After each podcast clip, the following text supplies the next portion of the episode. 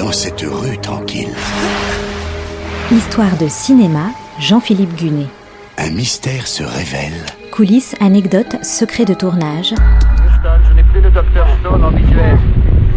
Houston, je n'ai plus le docteur Stone en visuel. Redécouvrez les plus grands films autrement. Et une aventure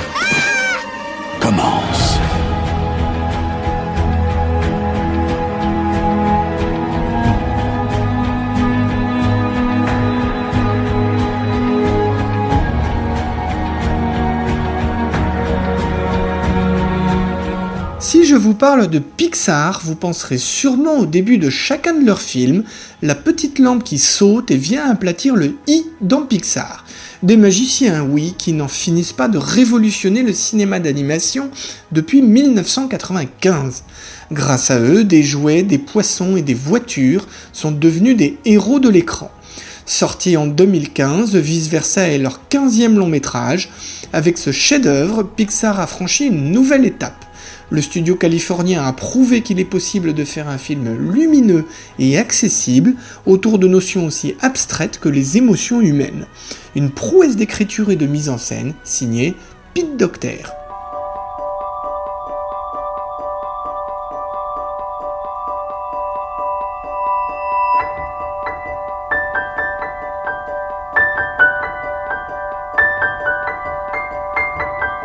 Avant de vous expliquer qui est Pete Docter, rappelons que Pixar ce n'est pas Disney, contrairement à ce que les campagnes de marketing essaient de faire croire.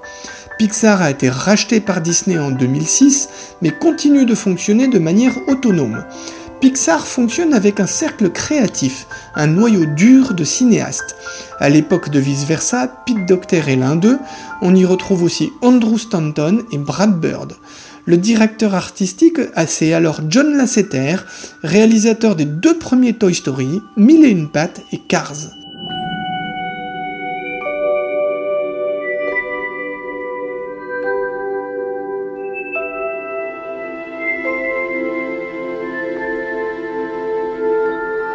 Nous sommes donc à la fin 2009, à l'époque Pete Docter a déjà signé Monstre et compagnie et le sublime Là-haut il a aussi participé à l'écriture des deux premiers Toy Story.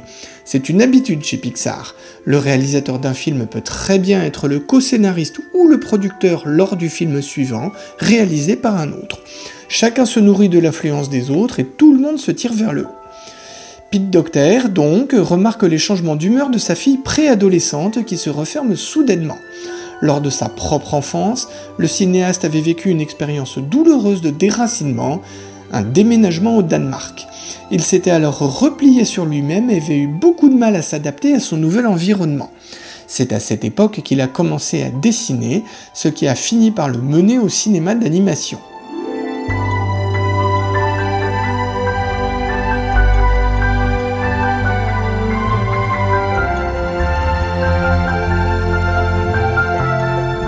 Fort du succès de son film Là-haut, sorti en 2009, Pete Docter se lance dans l'écriture d'une nouvelle histoire. D'ordinaire, Steve Jobs donne son avis sur les scénarios des films Pixar. Et oui, Steve Jobs, le fondateur d'Apple, grand patron de Pixar depuis 1986, devenu ensuite membre du conseil d'administration de Disney après 2006. Mais Steve Jobs meurt en 2011 des suites d'un cancer. À ce moment-là, John Lasseter est non seulement directeur artistique de Pixar, mais également de l'animation Disney, et ce depuis le rachat en 2006. Habitué aussi à suivre de près tous les projets Pixar, John Lasseter est moins disponible cette fois. Vice versa se crée donc sans lui ni Steve Jobs, même si John Lasseter reste producteur exécutif.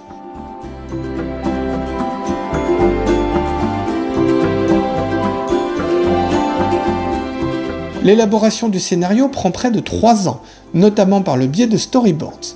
Vice versa raconte l'histoire de Riley, une fille de 11 ans. Elle habite dans le Minnesota, elle a une nature joyeuse. Elle est très attachée à ses parents et elle adore le hockey sur glace.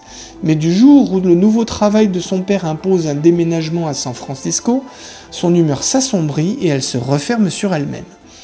Dans l'extrait qui va suivre, Riley et ses parents sont à table.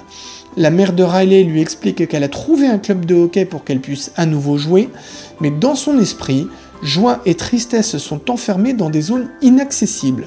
Du coup, peur, dégoût et colère sont les seules émotions qui restent pour dicter les réactions de la jeune fille.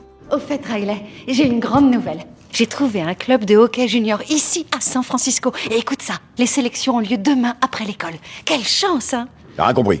Qu'est-ce qu'on répond là D'accord, eh ben, donc, euh, toi, t'as qu'à te faire passer pour toi Tu n'as pas hâte de refaire du patin à glace Oh si, ce serait génial. Mais c'était quoi ça? C'était pas joyeux du tout Non, parce que la joie, je sais pas faire. La particularité du film, c'est donc qu'une bonne partie du récit se passe à l'intérieur du cerveau de Riley, ou plutôt son esprit. Joie, tristesse, peur, dégoût et colère. L'esprit humain recèle évidemment plus d'émotions. Pete Docter comptait au départ en mettre en scène 9, mais histoire de garder son récit lisible, il s'est finalement cantonné à 5.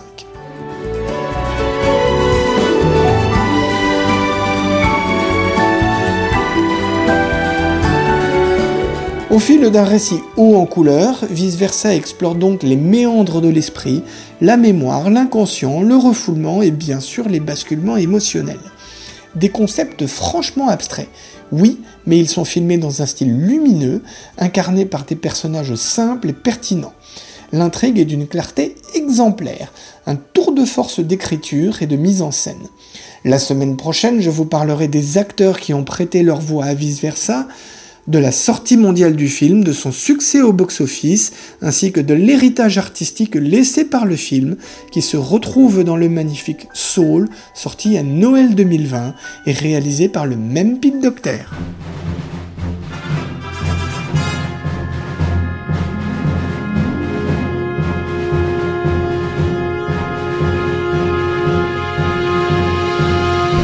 C'était Histoire de cinéma avec Jean-Philippe Gunet, à retrouver chaque semaine et en podcast sur notre site internet artdistrict-radio.com.